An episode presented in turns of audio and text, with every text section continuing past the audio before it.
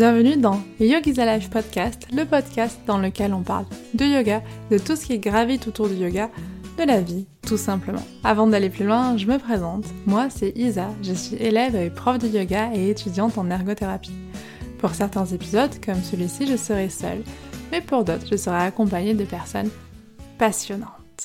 Cet épisode est filmé et disponible sur YouTube et d'ailleurs vous pouvez voir que le décor est un peu différent de mon appartement habituel. En effet, je suis chez ma grande sœur, j'en profite pour filmer des petits épisodes bien au calme. Si c'est bon pour vous, je vous conseille de vous installer confortablement ou de continuer ce que vous faites. C'est aussi l'avantage des podcasts. Et on va pouvoir partir dans l'épisode du jour. Dans ce premier vrai épisode, je vais prendre le temps de vous partager mon parcours. Pas parce que je pense que mon parcours est totalement fou ou incroyable, mais parce qu'il est très sinueux. Et c'est intéressant de voir différents types de parcours pour pouvoir apprendre de chacun de ces parcours et pour pouvoir aussi parfois se dire que certaines choses sont possibles. Moi personnellement, c'est le type de partage qui peuvent m'aider. Et donc je me suis dit que peut-être, pour commencer, pour qu'on apprenne à mieux se connaître, c'est aussi l'idée de ce podcast. C'était une bonne idée de commencer par le commencement. Cet épisode est divisé en trois parties. Sur la première partie, je vais essayer de vous partager mon parcours le plus brièvement possible. Ensuite, je vais vous parler de mes formations, notamment mes formations en yoga, un petit peu en naturopathie et ma reprise d'études en ergothérapie. En tout cas, ce qui a motivé cette reprise d'études. Je vais mettre un peu plus de temps sur les formations de yoga dans la mesure où souvent c'est une question qui revient au niveau des formations de yoga. Je pense que on est souvent perdu par rapport à l'offre de formation de yoga, donc je ne vais pas vous conseiller des formations de yoga parce que je pense que c'est extrêmement personnel comme choix. Mais je vais vous expliquer un petit peu mon parcours, les formations qui m'ont aidé. Toutes m'ont aidé, mais toutes m'ont apporté des choses très très différentes. Et enfin, la dernière partie, ce sera plus une partie peut-être qui vous sera utile. C'est-à-dire une partie où je vais vous partager tout ce que j'ai pu retenir, toutes les leçons, tous les apprentissages que j'ai pu retenir de, chacune de ces expériences et peut-être que ça va être des leçons que vous allez pouvoir appliquer euh, vous-même dans votre vie ou peut-être que ça va faire écho à certaines expériences que vous avez pu vivre. Aujourd'hui, juste pour vous donner mon âge, j'ai 33 ans depuis euh, le mois de juillet et j'ai commencé à travailler très jeune vu que j'ai enfin très jeune. J'ai commencé à travailler jeune, j'ai commencé à travailler à 19 ans dans l'administration. Mais juste avant, enfin un petit peu en arrière, j'ai eu une bourse pour passer mon bac en Allemagne. Ça a été une super expérience. Donc voilà, à 17 ans, partir dans un pays étranger, en famille d'accueil. Et ensuite, juste après, je suis partie en fac, en, dans l'est de la France, en langue étrangère appliquée. Le truc, c'est que je savais pas vraiment ce que j'allais faire de ces études. Et lors de la deuxième année, il y a eu énormément de grèves. Et mon frère, mon grand frère qui était déjà dans l'administration, m'a inscrit au concours, à un concours pour entrer dans l'administration. Il m'avait dit, tu peux le passer, ça te fera passer un petit peu de temps, et si jamais tu l'as, ça te permettra d'avoir un salaire, ça te permettra d'avoir un métier, tu pourras économiser, et ensuite tu pourras te payer les études que tu veux, une fois que ce sera un peu plus clair pour toi. J'ai passé le concours. Je l'ai réussi, j'ai travaillé pour un, j'ai commencé à travailler. J'avais tout juste 20 ans. J'étais à Paris. J'ai commencé à travailler à Paris. Et c'est vrai que pour la petite pyrénéenne que j'étais, ça faisait beaucoup de choses à gérer. J'étais en décalage avec les personnes au travail. On n'avait pas forcément le même âge. Ça, après, c'est pas grave. Mais on n'avait pas forcément les mêmes objectifs, les mêmes enjeux. On se comprenait pas forcément. J'étais en décalage avec mes amis dans la mesure où eux était encore étudiant, donc on n'avait pas les mêmes problématiques, on n'avait plus forcément les mêmes discussions.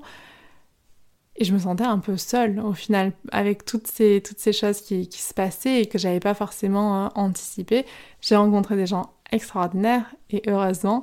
Et aussi j'ai rencontré le yoga. Et c'était un petit peu particulier, la prof, je me souviens, était assez austère, mais au final j'ai accroché parce que j'ai trouvé une soupape. Et pour plein de choses, c'était une période où c'était un peu compliqué pour moi plein plein de niveaux et ça a permis de me reconnecter un petit peu à moi, à mon corps. Après ça a été une première étape, j'ai envie de dire, d'un long chemin encore euh, que j'emprunte encore aujourd'hui, mais ça a été en tout cas une première étape et, je, je remercie finalement cette première prof qui m'a ouvert ce, monde du yoga et qui m'a permis d'y trouver déjà un premier réconfort. Et c'est vrai que Parfois, on a tendance à, critiquer un petit peu le yoga bien-être, le yoga confort. Je pense qu'il y a du bon à prendre là-dedans. Il ne faut pas tourner qu'autour de ça, mais je pense que parfois ça permet de juste se recentrer, de juste trouver un petit espace de sécurité et en tout cas moi à cette époque j'en avais besoin et je suis très reconnaissante d'avoir rencontré le yoga à ce moment-là. Je pense que ça m'a aidé notamment pour euh, préparer d'autres concours. Donc j'ai préparé d'autres concours parce que j'avais envie de quitter Paris je les ai réussis, j'ai pu partir et ensuite j'ai toujours essayé de garder le yoga. C'est vraiment quelque chose que j'ai gardé, que j'ai emporté avec moi dans mes valises. Donc soit en trouvant d'autres profs, soit en me rappelant de ce qu'on pratiquait en cours. J'avais acheté un petit bouquin tout poussiéreux où il y avait des, petits enchaînements de postures. Donc j'essayais de, de pratiquer ça. Et puis c'est là où j'ai aussi découvert le yoga en ligne, notamment le yoga sur YouTube et j'ai beaucoup j'étais très sensible à l'enseignement de, Leslie Fightmaster qui malheureusement est décédée. Et pour la petite histoire, c'est vrai que hum, j'ai tellement été reconnaissante de trouver euh, le yoga sur YouTube à chaque fois que c'était difficile. Après, j'ai beaucoup déménagé, j'arrivais pas forcément à être stable suffisamment longtemps pour pouvoir m'engager dans une association ou autre. Et c'est vrai que d'avoir toujours cette possibilité à portée d'écran, de pouvoir euh, pratiquer quand je le voulais aussi, parfois très tôt le matin, parfois tard le soir. En fait, c'était tellement chouette que je me suis dit si un jour, alors je sais pas si à l'époque je me disais déjà si un jour je donnerais des cours de yoga parce que c'était, je pratiquais pas assez pour me projeter. Je pratiquais pas depuis assez longtemps, je veux dire, pour, pour me projeter à enseigner. Mais c'est vrai que hum, je me disais si un jour je peux, je le ferai. Et c'est pour ça que j'ai ouvert ma chaîne YouTube. La, raison principale, c'était entre guillemets pour rendre ce que j'avais eu pendant toutes ces années. Et pendant ce temps, donc je continuais à travailler dans l'administration, mais ça, ça devenait de plus en plus pesant. En fait, c'était compliqué de trouver ma place, là encore, et surtout de m'épanouir, sauf quand je pouvais faire du service public. C'est-à-dire que quand j'étais en contact avec le public, c'était vraiment ce que j'aimais, c'était vraiment ce qui avait du sens. C'était être à l'accueil, être au téléphone, aider les personnes, renseigner, leur expliquer les procédures, tout ça, essayer de, travailler un peu plus avec les personnes, c'était vraiment quelque chose que j'adorais. Et hum, c'est vrai que je trouve que l'administratif, en tout cas en France, je connais pas assez d'autres pays, a tendance à être assez flou. Et ce que j'ai remarqué, c'est que la plupart des gens, en tout cas la plupart des gens que j'ai pu rencontrer, se sentaient vraiment perdus et se sentaient vraiment démunis. Et j'ai eu la chance d'avoir une excellente collègue dans un endroit où j'ai travaillé qui m'a beaucoup formée. Et elle, un peu sa mission dans son travail, c'était de rendre les gens autonomes vis-à-vis de leur démarche administrative. Et ça m'a parlé énormément. Et j'ai vraiment essayé de faire de même. Le problème, c'est qu'au fur et à mesure, en 7 ans que je suis restée dans l'administration, j'ai eu l'impression que ce que j'aimais le plus, le service public comme je l'entendais, se dégradait. Et les conditions pour l'exercer comme je l'entendais, ça devenait de plus en plus compliqué en fait de trouver les bonnes conditions. Et je pense que j'ai perdu le sens de ce que je faisais. Et je pense qu'au final, je savais toujours que ça allait être qu'une passade en quelque sorte. Et j'avais pas assez de sens pour rester. Donc je me suis rabattie vers tout ce qui me permettait bah, de garder quand même le moral, c'est important, à l'extérieur du travail. Donc je m'intéressais de plus en plus à l'alimentation, à la santé. C'est vrai que pour moi, le yoga m'a tellement apporté, alors c'est bateau de dire ça, mais à la fois c'est le cas. Et ça m'a aussi apporté au niveau de, la prise de conscience de ma santé. Ça m'a pas aidé à, à être en meilleure santé, ça m'a aidé à être un peu plus consciente un peu plus consciente de ce qui était bon pour moi, de ce qui me convenait, de ce qui ne me convenait pas. Donc j'ai rencontré en même temps un naturopathe, c'est vrai que très très vite on commence à s'intéresser à la naturopathie, j'ai l'impression quand on est un peu intéressé par le yoga, les deux vont quand même très très bien ensemble. Et je me suis dit je vais faire une toute première formation, je vais pas m'engager sur beaucoup, un espèce de stage. Donc un stage de une semaine de cuisine yogique où ça alliait du coup l'alimentation, ce que j'adorais, et le yoga. Donc c'était une expérience hyper enrichissante. Et c'était aussi la première base en fait que j'ai mise pour me dire ok j'ai envie d'approfondir. Je pense que la plupart des formations que j'ai fait, ça a toujours été une première pierre pour me dire ok qu'est-ce que je construis au-dessus? Ça a jamais été une maison toute faite où tout était bien placé. Et là, petit à petit, un projet s'est dessiné, donc le projet de quitter la fonction publique, avec à côté un projet qui pouvait allier la naturopathie et le yoga. Donc j'ai continué, j'ai fait une autre formation de yoga, enfin une vraie formation de yoga, un 200 heures, et j'ai commencé des études de naturopathie sur deux ans. Après ma formation de yoga, j'ai tout de suite eu envie d'enseigner, dans la mesure où euh, j'avais peur, et je pense que c'est le cas si on, on apprend quelque chose et qu'on l'applique pas, j'ai peur que ce soit pas très efficace en fait. Donc je me suis dit, bon, je vais commencer à enseigner, mais je donnais des cours voilà, gratuits à des élèves, etc. Mais au fur et à mesure, ça a quand même commencé à germer. en fait, quelques mois plus tard, de toute façon, j'avais déjà posé ma mise en disponibilité. J'ai commencé à donner des cours dans un centre de yoga où je prenais euh, des cours, donc c'était très très simple. Et à côté, du coup, je continuais ma formation de naturopathie. Donc pendant trois ans, j'ai été indépendante à 100% en tant que prof de yoga. Donc je vivais essentiellement de mes cours, hein. je donnais euh, beaucoup de cours. Et à l'issue de ma formation de naturo, donc deux ans après, en fait, j'ai décidé de ne pas associer les deux activités. Donc j'ai testé, j'ai testé un petit peu la naturopathie. Mais au final, je me suis rendu compte que c'était pas forcément ce dont j'avais besoin, et ça, je vous l'expliquerai juste après, dans la partie suivante. Et au bout des trois ans de yoga à temps plein, un petit peu avant, j'ai réalisé que j'avais besoin d'aller un peu plus loin en fait, que j'avais pas forcément plus loin, c'est peut-être pas le bon mot. J'avais envie d'ajouter quelque chose. J'avais envie d'approfondir dans le domaine de, la santé, dans le domaine du paramédical. Je me suis dit, bon, ok, les études de naturopathie, j'ai testé. Peut-être que là, il faut vraiment que je rentre dans un cadre, dans une structure qui correspondait plus à mes besoins à ce moment-là. Donc, j'ai pu, j'ai testé euh, et j'ai fait en sorte de reprendre des études dans, en ergothérapie, donc que j'ai commencé en septembre 2020. Et donc là, à l'heure où le podcast sortira, j'aurai entamé ma troisième année d'ergothérapie. Donc voilà mon parcours dans les très très très grandes lignes. Et maintenant, pour la deuxième partie, on rentre un peu plus dans le vif du sujet en parlant des formations de yoga. Donc ma toute première formation de yoga, c'était une formation de, 200 heures. Et je pense que la seule chose qu'il fallait que j'apprenne de cette formation, et la seule chose que j'en ai retenue, c'était qu'on ne devenait pas prof de yoga avec une seule formation. Et là, je vais ajouter quelque chose, mais que la formation fasse 200 heures ou 4 ans. Je pense que une formation ne suffit pas. Il faut une formation, il faut expérimenter, il faut parfois plusieurs formations, il faut compléter sa formation, il faut remettre en cause sa formation. Et donc ça, c'est ce que j'ai appris et je me souviens très bien du deuxième jour. Bon, je pense que sur le coup, je l'ai pas bien vécu. C'est même pas je pense, je sais que sur le coup, je ne l'ai pas bien vécu où la prof nous dit "Vous n'êtes pas là pour être prof." Je pense a posteriori, aujourd'hui, maintenant que j'analyse ça de manière beaucoup plus calme et posée, qu'elle avait raison. Je m'explique un petit peu. L'avantage de nous avoir dit ça, c'est que si on avait envie de continuer dans cette voie, ce que j'ai fait, ce que d'autres euh, camarades ont fait, c'est que on savait qu'on allait devoir continuer à se former. On savait que c'était pas un acquis, on savait que c'était pas la meilleure formation de la terre, on savait que on allait continuer, quoi qu'il arrive, à se former. Je peux pas refaire l'histoire, donc je sais pas ce qui se serait passé si j'étais sortie à l'issue de cette formation en me disant euh, enfin avec une prof qui nous avait dit mais vous êtes de très bons profs, vraiment c'est parfait ce que vous faites, etc.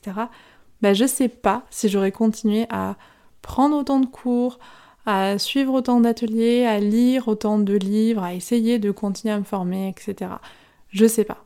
Je veux pas refaire l'histoire, donc voilà ce qui s'est passé. Et finalement, ça a eu pour effet de moi, dès que je suis revenue de la formation, donc en même temps que je donnais les cours gratuits à mes collègues, à des copines, etc., j'ai commencé à prendre beaucoup plus de cours que ce que j'avais l'habitude de prendre, notamment des cours de yoga à Yangar qui m'ont beaucoup aidé, que je prenais un petit peu avant d'avoir commencé la formation, mais ça m'a énormément apporté, notamment sur l'adaptation des postures, etc. Ça, si jamais le sujet vous intéresse, je pourrais vous en parler un peu plus lors, lors d'un autre épisode par exemple. Et surtout les ateliers. Donc sur les ateliers, c'était vraiment bien. Donc c'était des ateliers de demi-journée ou un atelier d'un week-end par exemple que j'avais fait avec un prof qui avait été extraordinaire. Et l'avantage de ça, c'est que comme j'enseignais à côté, tout de suite ce que j'apprenais dans l'atelier, je pouvais le mettre en pratique. Et parfois, je me rendais compte en le mettant en pratique qu'il y avait des choses que j'avais pas comprises. Et du coup, je me renseignais, je réajustais, etc. Et parfois, tout ce que j'avais appris et acquis, bah, hop, ça me permettait de le, de le reproposer en fait. Donc ça me permettait de, continuer à faire fonctionner ma mémoire tout simplement, pour me rappeler de ce que j'avais vu, etc. Donc je trouve que les ateliers, c'est vraiment un super moyen de continuer, pour moi c'est de la formation continue, de continuer à apprendre, de continuer à progresser petit à petit. Ensuite, et c'est l'avantage aujourd'hui, et c'est vrai que ça se développe de plus en plus, et ça s'est énormément développé avec le Covid, que ce soit un bien, que ce soit un mal, mais les formations en ligne. Donc bien avant le Covid, j'avais déjà suivi des formations avec euh, Jason Crandall qui était hébergé à l'époque, mais ça fait pas si longtemps que ça que c'est plus hébergé, sur l'application Glow. Donc c'est une application où voilà, il y a plein de cours. Euh, cours en ligne de profs de yoga, de pilates, etc. Je trouve qu'elle est, enfin moi je l'utilise régulièrement, elle est vraiment, elle est vraiment super. Du coup, les formations que j'avais suivies, qui étaient hébergées sur Glow, c'était l'art d'enseigner aux débutants j'ai fait cette formation parce que je me suis rendu compte, notamment quand je remplaçais un prof, je le remplaçais dans un établissement thermal. Et dans cet établissement thermal, il y avait des cours de yoga où venaient des habitués, des gens qui faisaient du yoga avec ce prof depuis 10-15 euh, ans, c'était du yoga vinyasa, et des gens qui venaient faire leur cure et qui découvraient le yoga. Et c'était super difficile de concilier les deux. Qu'est-ce qu'on fait quand on est face à, ces deux types de population Donc, j'essayais de faire au mieux, de faire ma cuisine. Je parlais avec, euh, avec le prof que je remplaçais, il me donnait des, des astuces, parfois on réfléchissait à deux, etc. Donc c'était super motivant, mais à un moment je me suis dit, bon, j'aimerais quand même bien faire une formation, j'aimerais quand même bien apprendre un peu plus, et grâce à cette formation, j'ai appris des choses qui étaient très simples, par exemple comment accueillir les nouveaux élèves, les élèves qu'on n'a jamais vus, comment essayer de savoir un petit peu comment toutes les personnes ont, vont sans euh, demander euh, qui a mal où, enfin des petites choses plus en termes de communication qui moi m'avaient manqué, que j'avais pas eu dans ma première formation, qui ne s'apprennent pas forcément toujours dans les formations, qui s'apprennent plutôt sur le tas, j'ai l'impression. Ou en tout cas, même si elles s'apprennent dans les formations, il faut que ça ait comment dire, il faut que ça passe le test de l'expérience. Et du coup, comme j'avais plein plein plein d'exemples en tête, cette formation a été super bénéfique et m'a beaucoup apporté. Et ensuite, j'ai suivi une formation qui en yoga vinyasa pour moi me semble être indispensable, la formation sur le sequencing, donc comment construire ces séances. Après, Jason Crandall, si vous le connaissez un petit peu, il est assez rigoureux, c'est le moins que l'on puisse dire pour la construction des séances. Ça peut convenir à certaines personnes et ça peut ne pas du tout convenir à certaines personnes. Moi, pour moi qui ai tendance à être désorganisée, j'ai besoin d'un cadre. Je pense que vous allez le comprendre. Et donc, du coup, ce qui m'a apporté, c'était exactement ça. Donc, ça a été vraiment top. Et cette formation de sequencing, quelques années plus tard, donc aujourd'hui, je l'ai retrouvée dans la grosse formation que là, j'ai fini il y a peu mais que je suis en train de reprendre tellement qu'elle était dense. Donc c'est le 300 heures qui a pu être en ligne grâce au Covid. Et je dis bien grâce au Covid parce que moi c'était une formation que j'avais envie de faire depuis des années et c'était super difficile d'arriver à trouver les dates qui allaient convenir. Et parfois, bah, c'est juste pas possible. Donc c'est évident qu'une formation en ligne n'apporte pas tout, mais elle apporte certaines choses. Et notamment sur ce fameux sequencing, donc comment construire ces séances en yoga vinyasa, eh bien ça m'a beaucoup, beaucoup, beaucoup apporté et c'est clairement quelque chose qui est facile à proposer en ligne. Donc la formation que j'avais déjà suivie, au final, j'ai pas eu l'impression que ce soit une redite parce qu'elle avait été complétée entre le moment la première fois que je l'avais fait et là quand je l'ai reprise et au le fait qu'elle soit intégrée dans plein d'autres modules avec l'anatomie, la gestion des blessures, etc. Dans ce cas, il y avait beaucoup plus de choses qui faisaient sens et j'ai été très très contente de la revoir comme ça.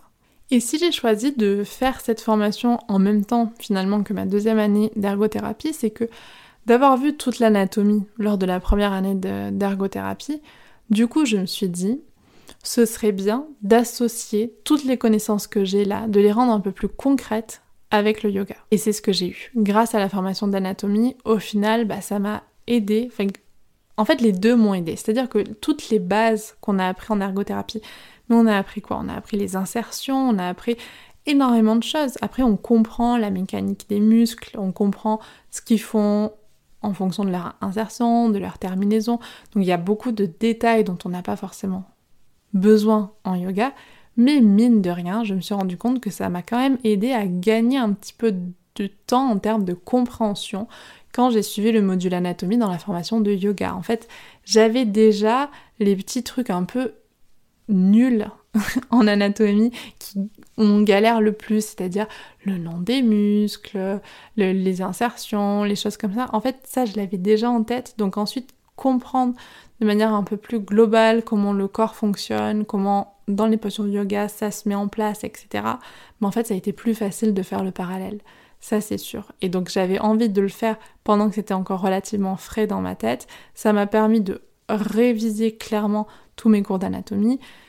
Et aujourd'hui, je me rends compte que c'est des choses, si je veux continuer à avoir une bonne compréhension, etc., c'est des choses qui sont bonnes à revoir de temps en temps, sans dire refaire des quiz, revivre un partiel d'anatomie, s'il vous plaît, non merci, mais au moins, voilà, revoir un petit peu les choses de temps en temps, je pense que ça fait pas de mal, et on comprend plus au fur et à mesure. Moi, je me suis vraiment, vraiment rendu compte de ça. La question qu'on pose souvent, c'est euh, quelles sont, quelles formations de yoga tu conseilles? En fait, je pense que la meilleure, le meilleur conseil que je peux donner, c'est qu'est-ce que vous attendez de la formation de yoga? Honnêtement, si je m'étais posé la question avant de faire ma première formation de yoga, je ne pense pas que j'aurais choisi celle-ci. Je pense que j'en aurais choisi d'autres, je pense que j'aurais mis un peu plus de temps à choisir ma formation de yoga. Je regrette pas, c'est très très bien. Tout ce que ça m'a apporté, comme je vous ai dit, c'était essentiel pour la suite. Mais là, je vais vous donner un exemple pour la formation de Jason Crandall, de 300 heures. Je me suis dit trois choses. J'attends de la formation de yoga que ce soit plus concret pour moi en termes d'anatomie. Maintenant, j'ai les bases théoriques. Maintenant, je veux que ce soit appliqué au yoga. Donc ça, c'est ce que j'ai eu. Je veux apprendre un peu plus au niveau de comment gérer une personne qui va avoir euh, une blessure, une pathologie, etc., sans la soigner. C'est aussi pour ça que j'ai choisi de faire des études d'ergothérapie. J'ai vraiment envie de dissocier le côté soin, le côté médical, le côté paramédical avec l'ergothérapie et le côté accompagnement en yoga, qui pour moi sont des choses très différentes. Et pour vous, peut-être que c'est totalement lié, peut-être que vous soignez avec le yoga. J'ai pas d'avis là-dessus en fait. C'est juste pour moi, comment je me sens par rapport à ça. J'ai envie de dissocier les deux. Donc pour moi, c'est très très simple que quand je parle de yoga, je parle plus en termes de soins, de thérapie. Et j'aime beaucoup l'approche de Jason Crandall qui explique comment accompagner les personnes sans se substituer à qui que ce soit. Et limite de travailler en intelligence, en bonne intelligence avec les autres professionnels de santé qui accompagnent la personne pour la pathologie ou la blessure. Donc j'avais besoin de ça et c'est ce que j'ai eu. Et ensuite sur la construction de séance, bah, j'avais besoin quand même d'avoir un petit rappel. Et c'est ce que j'ai eu. Bien sûr, j'ai eu des choses en plus. Il y a des choses que j'ai trouvées peut-être un peu moins bien, où j'aurais mis un peu plus de détails, ou un peu moins de détails, etc. etc. Au niveau euh, philosophie, par exemple, je m'attendais pas à ce que ce soit aussi dense, et je sais qu'il faudra que je reprenne, que je me pose un peu plus sur cette partie-là. Donc je pense que c'est hum, le meilleur conseil, si je dois donner un conseil, mais je suis personne hein, pour donner de conseils, mais si jamais, voilà, vous vous interroger sur comment choisir une formation de yoga, posez-vous les questions. Qu'est-ce que j'attends de cette formation? Ok, je sais pas, vous cherchez une formation qui, qui va vous apporter plein plein de choses sur euh, comment séquencer avec les chakras, le chant des mantras, l'énergétique, etc. N'allez surtout pas choisir la formation de Jason Kwandal. Vous allez, euh, vous allez vous ennuyer, vous allez vous dire mais qu'est-ce que c'est que ça? Donc c'est juste euh, pour un peu mieux cibler ce, que, ce dont vous avez besoin. Je trouve que c'est super important. Ensuite, juste un petit, un petit aparté, la formation est en anglais. Je pense qu'il y a pour beaucoup de personnes, ça freine parce qu'on pense ne pas avoir le niveau en anglais. Or, je pense que c'est une, euh, mauvaise image. Et, je vais aller un peu plus loin. C'est-à-dire que si on pense ne pas avoir le niveau en anglais, ne pas faire la formation de yoga, bah en fait c'est limite se tirer une balle dans le pied dans la mesure où on va pas progresser en anglais si on ne fait pas la formation en anglais. bon, bien entendu, il faut des prérequis, bien entendu, il faut avoir l'habitude un petit peu d'écouter en anglais, de lire en anglais, ça c'est évident. Mais par exemple aux sessions live, je me souviens la première fois, je me suis excusée de mon accent, etc. Mais en fait, je me suis rendu compte que tout le monde s'en fichait si on arrivait plus ou moins à me comprendre, même en baragouinant pas très très bien, etc., ben, au final c'était le principal. Et je me suis aussi rendu compte qu'il y avait des gens qui avaient aussi un gros accent qui faisait peut-être des phrases qui étaient à peu près comme les miennes, qui n'étaient pas forcément très très bien construites, etc. Mais au final, tout le monde s'en fichait. Et on leur répondait il n'y avait pas de souci. Et c'est juste pour casser peut-être un petit peu le, mythe qu'on a. J'ai l'impression que c'est un peu français. On a l'impression qu'il faut qu'on parle à la perfection en anglais pour faire une formation en anglais. Bah, c'est peut-être le fait, en tout cas moi ça a été le cas pour moi, c'est le fait de faire des formations en anglais. Ça veut pas du tout dire que je suis plus meilleure en anglais aujourd'hui, mais au moins j'ose plus. Même si c'est n'importe comment, au moins j'ose un peu plus parler, ou en tout cas j'essaie un peu plus de parler en anglais. Et sur un autre sujet concernant la formation de naturopathie, juste un petit mot. L'école dans laquelle j'ai été formée, je pense qu'elle est bien. Et hum, il y a plein de naturaux qui sont formés dans cette école qui maintenant se débrouillent super bien, accompagnent plein de personnes, ont des super accompagnements, etc. Je pense que j'aurais fait une école euh, encore plus chère, encore euh, plus agréée par je ne sais qui, etc. Je pense que j'aurais eu le même retour.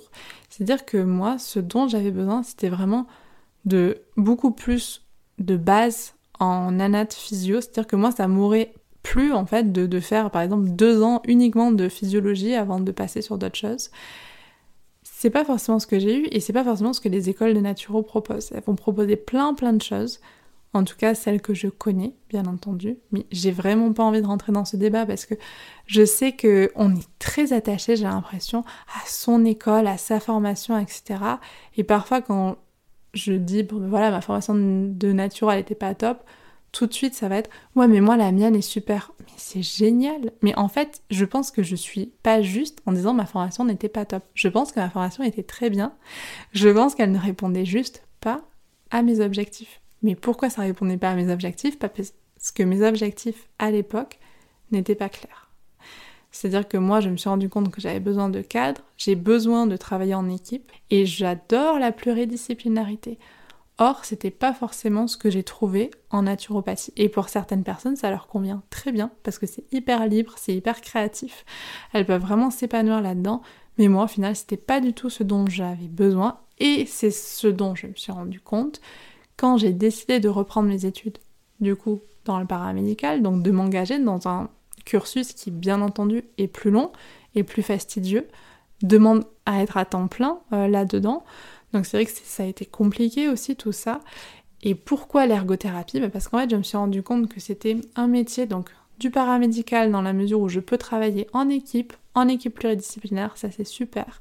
On est vraiment sur l'autonomie de la personne, je pense que vous avez peut-être compris que pour moi c'était vraiment super super important et hum, qu'on a des bases en anatomie, en traumatologie, aussi au niveau de la santé mentale. Donc c'est très varié, peut-être un peu trop en trois ans, c'est-à-dire que on peut pas être bon surtout en trois ans et c'est un métier qui est extrêmement large, mais au moins ça donne des bases. Et l'avantage aussi, c'est qu'on se rend tous compte au fur et à mesure de la formation que on va sortir incompétent et en fait c'est tout à fait bien dans la mesure où ça nous permettra de continuer à nous former ou si on a envie de se spécialiser, à se spécialiser. Et c'est tout à fait euh, une bonne chose finalement de se sentir incompétent. Mais il y a aussi une raison pour laquelle j'ai repris mes études et je vous en parle parce que peut-être que si j'avais plus eu de retours et écouté des personnes qui, qui ont dit ce que je vais vous dire, peut-être que ça m'aurait pas changer les choses, mais ça m'aurait fait un peu plus réfléchir. J'avais un gros complexe par rapport aux études, c'est-à-dire le fait d'avoir, euh, bah, de pas avoir continué mes études en langue étrangère appliquée, le fait de pas avoir de licence, d'avoir commencé à travailler jeune, etc. Même si j'ai passé des concours, je travaillais bien, je, il y avait plein de choses au final qui me prouvaient que bah, ça allait. Pourquoi est-ce que j'irais mieux avec un diplôme? Mais en fait, je sais pas. Et ça a été un complexe que j'arrivais pas à enlever. Et le fait d'avoir repris mes études, en fait, je me suis très vite rendu compte, mais ça, je vous en parlerai dans un, dans un prochain épisode, je me suis très vite rendu compte qu'à la fois c'était génial sur plein plein de choses. Par exemple, le fait en stage d'avoir des tuteurs, de pouvoir échanger, de pouvoir euh, expérimenter, de pouvoir faire des erreurs et ensuite discuter ensemble, essayer de réfléchir à comment faire en fait, comment apprendre de ces erreurs, etc. Ça, je trouve ça hyper enrichissant mais je me dis que j'aurais pu l'apprendre sans forcément rentrer dans un processus pour obtenir un diplôme. Je pense qu'à un moment, j'ai eu envie de sécurité aussi avec ce diplôme, dû à une insécurité, un complexe. et hum, parfois bien se questionner sur ses complexes. Je, je pense qu'il était là, je savais qu'il était là, je ne l'ai pas vraiment regardé en face et je pense que regarder son complexe en face et se dire ok jusqu'où ça me pourrit la vie, parce qu'un complexe peut pourrir la vie, ça c'est une certitude, mais jusqu'où j'ai envie d'aller en fait pour enlever ce complexe? Et est-ce qu'une fois que ce complexe sera parti, qu'est-ce que ça va changer dans ma vie? Et moi je me rends compte aujourd'hui que ben, ça change pas grand chose. Et, et c'est normal, dans la mesure où c'était pas c'était pas forcément valide mon complexe. Donc pas pour dire que les complexes sont pas valides, mais pour dire que parfois, c'est bien de se questionner sur pourquoi est-ce qu'on veut vraiment certaines choses. Après, je regrette pas du tout hein, d'avoir euh, repris des études, mais c'est juste que cette raison-là, au final, elle était vraiment pas si importante que ça aujourd'hui. Après, c'est beaucoup plus facile de le dire avec un peu plus de recul. Mais avant qu'on passe à la troisième et dernière partie, j'avais juste envie de vous parler d'un petit point technique sur comment reprendre des études. Moi, c'est quelque chose que je ne savais pas et que j'ai appris sur le tas. Alors, si vous avez une licence ou si vous avez un master, si vous voulez par exemple rentrer dans le métier du paramédical, kiné, j'ai vu que c'était ça parce que je m'étais aussi renseignée sur kiné, ergo ça va être pareil, certaines écoles vont prendre sur dossier certains profils, certaines personnes qui ont fait autre chose et qui du coup peuvent rentrer euh, dans les études. Donc ça, si c'est votre cas et si vous avez envie de reprendre des études dans ce domaine, ça peut être une porte à, ouvrir, voilà. Après, c'est pas, c'est juste pour rentrer dans l'école. Après, tout ce qui est financement, etc. Bon, bah ça, malheureusement, c'est nous qui devons nous, en occuper euh, autrement. Et moi, du coup, j'avais pas, j'étais pas allée jusqu'au bout de la licence et avec mes concours, j'avais pas d'équivalence ni quoi que ce soit. Donc, je suis passée par Parcoursup et j'ai eu une chance inouïe. Donc, j'ai préparé des concours qui n'ont pas eu lieu. Toutes les écoles d'ergo ne prennent plus sur concours. C'est en train de, de, changer, donc voilà, se renseigner aussi. Moi, ça a été les concours enfin, ça a été sur concours. J'ai préparé des concours qui n'ont pas eu lieu à cause du Covid et j'ai eu la chance d'être prise dans une école. Donc voilà, donc clairement, c'est énormément de chance. Une école m'a fait confiance. J'en suis extrêmement reconnaissante. Mais voilà, ça peut, euh, ça peut être votre cas aussi. Donc la procédure Parcoursup est assez particulière, mais elle existe, elle est possible et ça peut très bien fonctionner. Et on arrive maintenant à la troisième partie vous partagez un petit peu ce que les expériences m'ont apporté. Alors c'est très très facile de faire ce petit exercice a posteriori. Ça c'est évident. Mais je trouve que c'est un exercice intéressant parce qu'à chaque fois que je le fais, en fait, ça me fait prendre conscience que peu importe le parcours, qu'il soit linéaire ou sinueux, toutes les expériences qu'on traverse vont nous apporter certaines choses. Et par exemple, le fait d'avoir été fonctionnaire, moi qui je vous l'ai dit, j'étais pas très très organisée de base, mais en fait, je pense que c'est ça qui m'a aidé à être organisée, qui m'a aidé à comprendre comment travailler en équipe, et qui m'a aidé parfois à comprendre bah, que c'était bien de nuancer parfois ou de d'avoir de la diplomatie, tout simplement, pour travailler en équipe. Si quelqu'un nous énerve, on va pas forcément lui hurler dessus. Il y a des manières de dire, il y a des manières de faire. On peut faire en sorte de travailler tous en bonne intelligence c'est pas forcément quelque chose que j'arrive à faire à chaque fois, mais je pense que c'est les expériences justement un peu ratées que j'ai eues dans la fonction publique qui m'aident aujourd'hui à être à mettre un peu plus d'eau dans mon vin, à être un peu plus diplomate, parfois un peu trop à mon détriment, mais parfois je pense que c'est bien aussi. Et je pense que parfois il vaut mieux euh, être un peu plus diplomate juste parce que ça ouvre davantage le dialogue. Et je pense que sans dialogue, on va tous se mettre sur, sur la tête. je pense qu'en communiquant, bah, on arrive à davantage exprimer les idées, même quand on n'est pas d'accord. Et c'est ok de pas être d'accord et c'est ok de nuancer. Donc ça, ça a été, je pense, une des choses les plus importantes que j'ai apprises en, travaillant euh, en tant que fonctionnaire.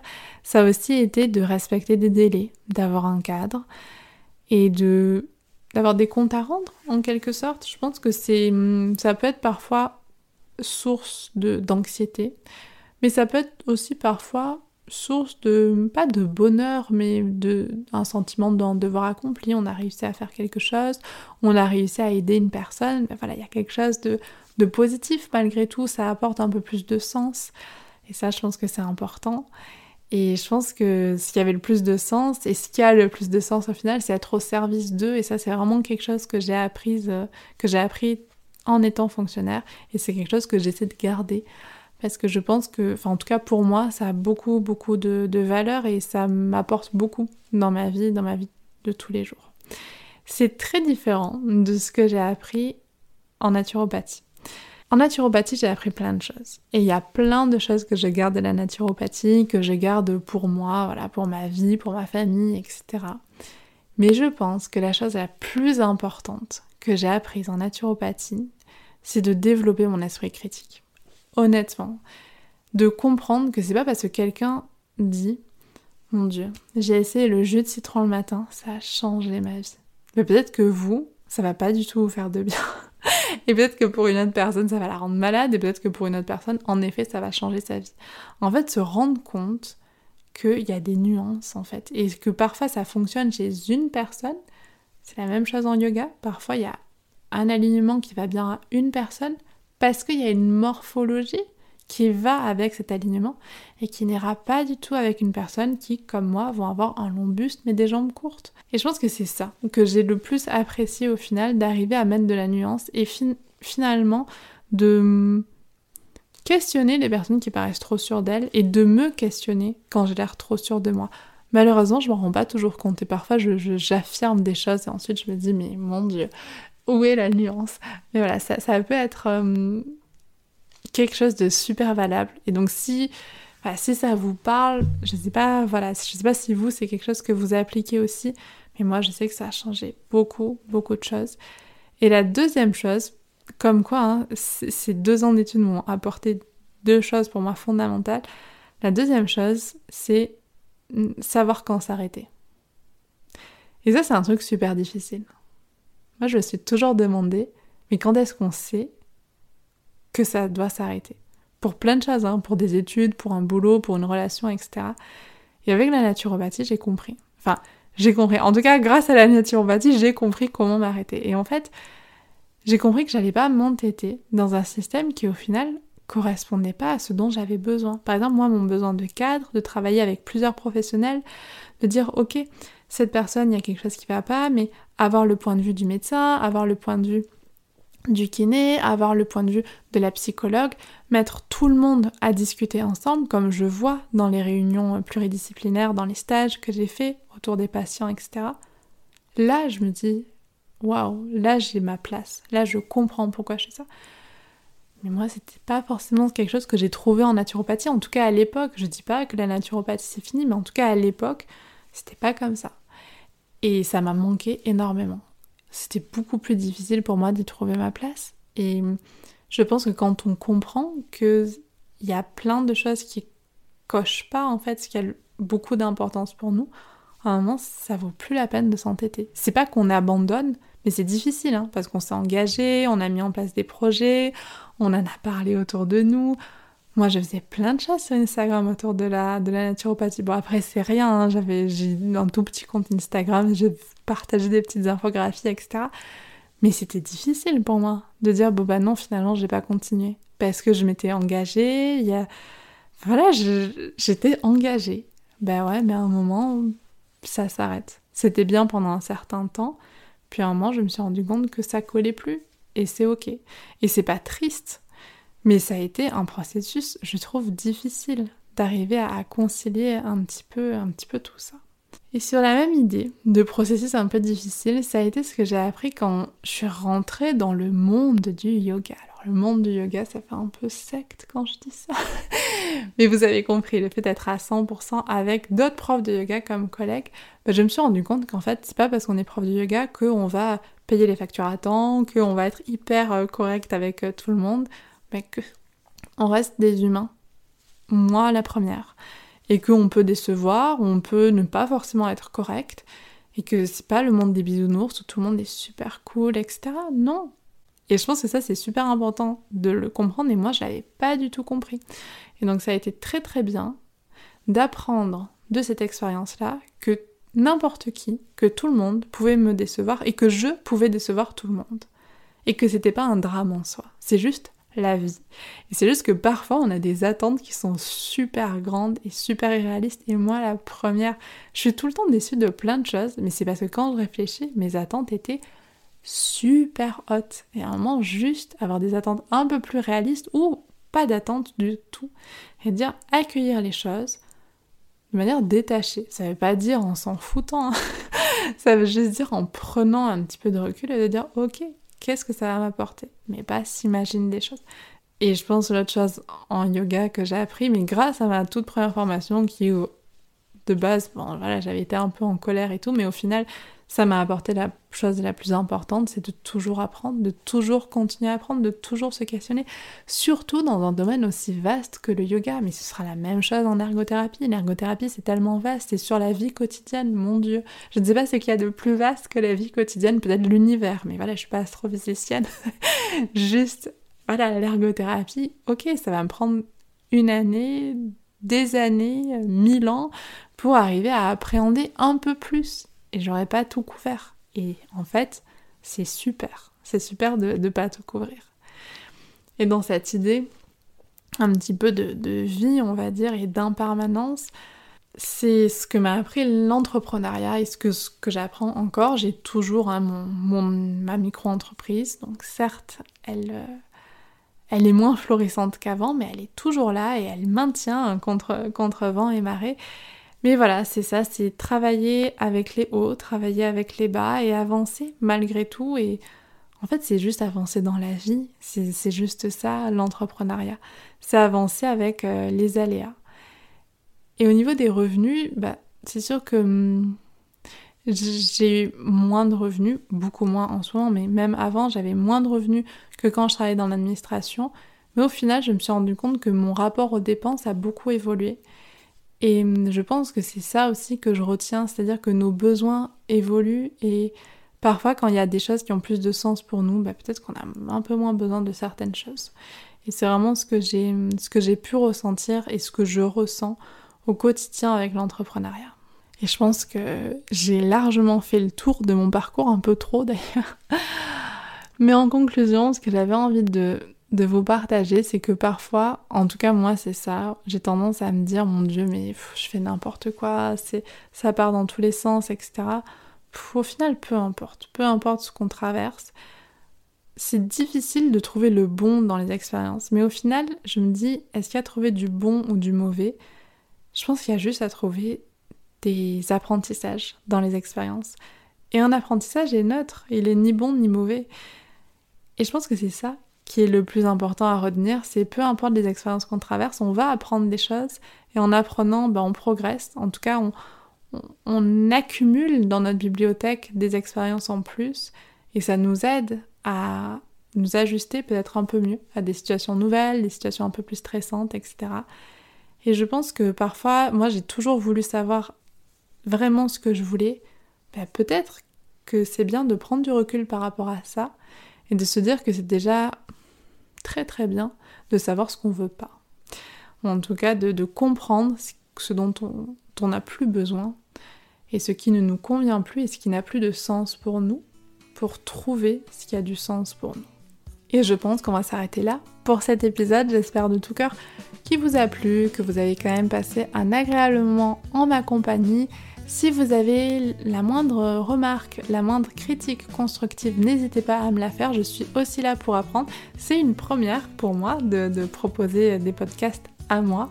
Donc euh, tout est bon à prendre, donc n'hésitez pas. Et si vous avez envie de partager aussi votre parcours, ou si vous avez des questions ou quoi, ou des, idées pour des futurs épisodes, bah, s'il vous plaît, partagez-les. Je trouve que c'est toujours bien de, partager, de pouvoir échanger.